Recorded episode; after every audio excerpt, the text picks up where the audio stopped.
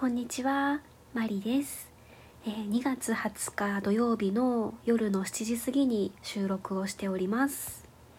えー、今日もギフトを頂戴してますのでご紹介します。えー、っと毎日ギフトをくださっているグローバルなリスナーの方から義理チョコを2つとあと文子組のあの東京のライブでご一緒した方からですねメッセージとギフトをいただきました。ありがとうございます。その説は その説はお世話になりました。ありがとうございます。あの微糖のコーヒーと美味しい棒とあとメッセージがですね試験合格おめでとうございます。その日にわかるってすっきりしますね。昇格ですね。コロナをいつまでも引きずる社会状況でお仕事は忙しいでしょうが体は壊さないよう頑張ってください。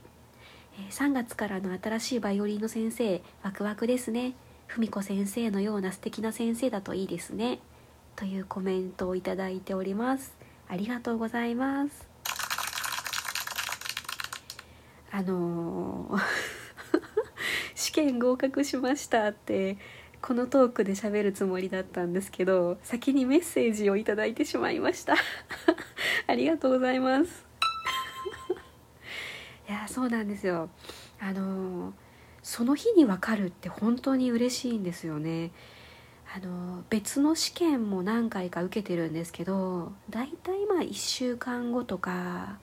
遅いものだと1ヶ月後とかあるんですよね。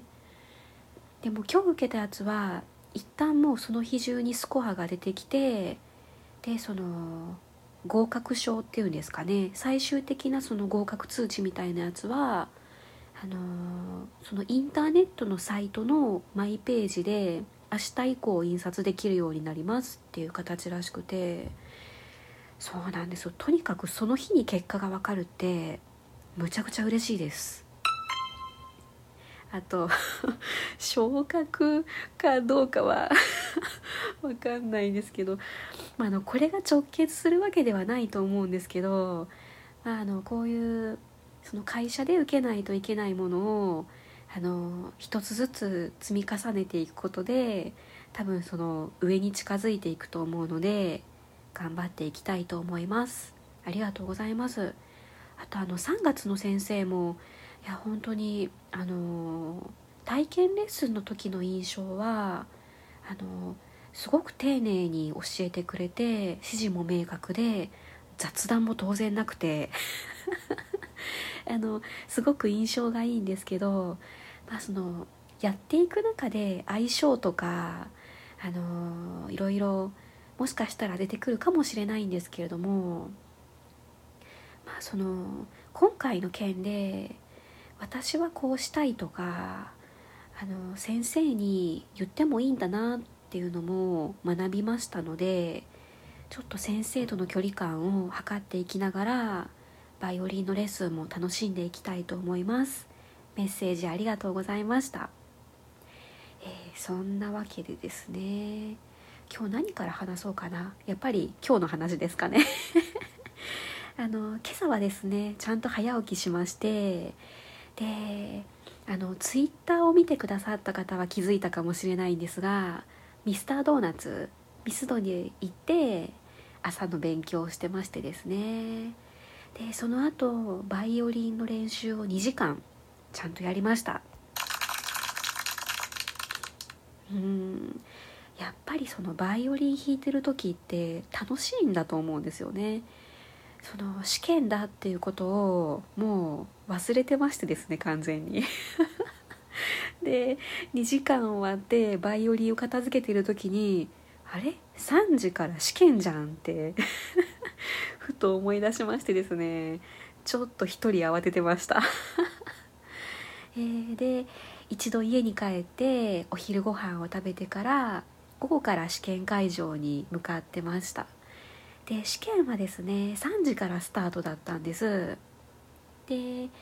なんかその試験を受ける前の注意点みたいなメールが昨日来てましてですね。その集合時間っていうところにえっ、と5分前までにはついといてくださいと。えーと、5分前までに来てなかったら遅刻扱いで欠席にしますって書いてあったんですね。で、30分前から入れますっていう風になっていたので、少し余裕を持たせてですね試験会場には20分前ぐらいに到着したんですね。で私はですねてっきりその待合室みたいなところがあってそこで待ってから3時になってから会場に入るのかなと思ってたらなんか本人確認してもらった後「はいどうぞ D の部屋の12番です」って言われて えもう入るんですか?」ってなって「はいどうぞ」って言われて「えー!」ってなって いやてっきりその時間まで最後の見直しができるかなと思ってたんですよね私そしたら全然そんな時間さえもなくてもうそのまま部屋に入ることになっちゃいました。まあでも何はともあれ84点の合格でした。よかった。うんあのどこかの分野が弱いとかまあそんな感じではなくてこうまんべんなく引っ掛け問題にはまってしまった感じでした。ああのそれぞれの分野で12問ずつ落とした感じですね。いやあの4択って難しいんですよね。2つまではあこれ絶対違うって分かるんですよ。分かるんですけど残り2つで迷ったやつって大概外すんですよね。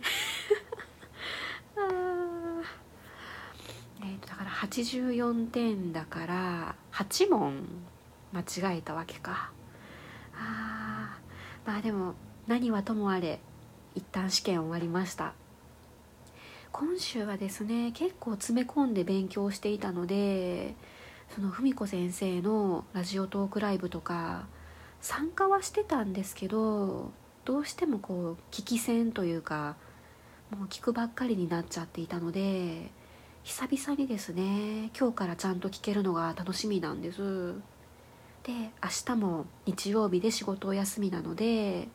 バイオリンの練習にももちろん行きますしあと配信ライブもありますので満喫しようと思います。えー、あとはあの昨日迷ってました文子先生のグッズ買いました。えー、パーカーとジップパーカーで迷ってたんですけど結局両方買いました。あのデザインはちょっと違うやつにしたんですけどね。あの使いやすそうなやつを2つ買ったので早く届かないかなと思って首を長くして待っているところです。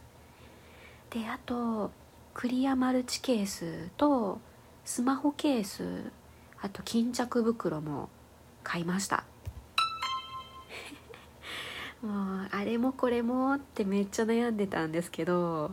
まあ、結局気になって後から買いそうなやつはもう全部買っちゃいました。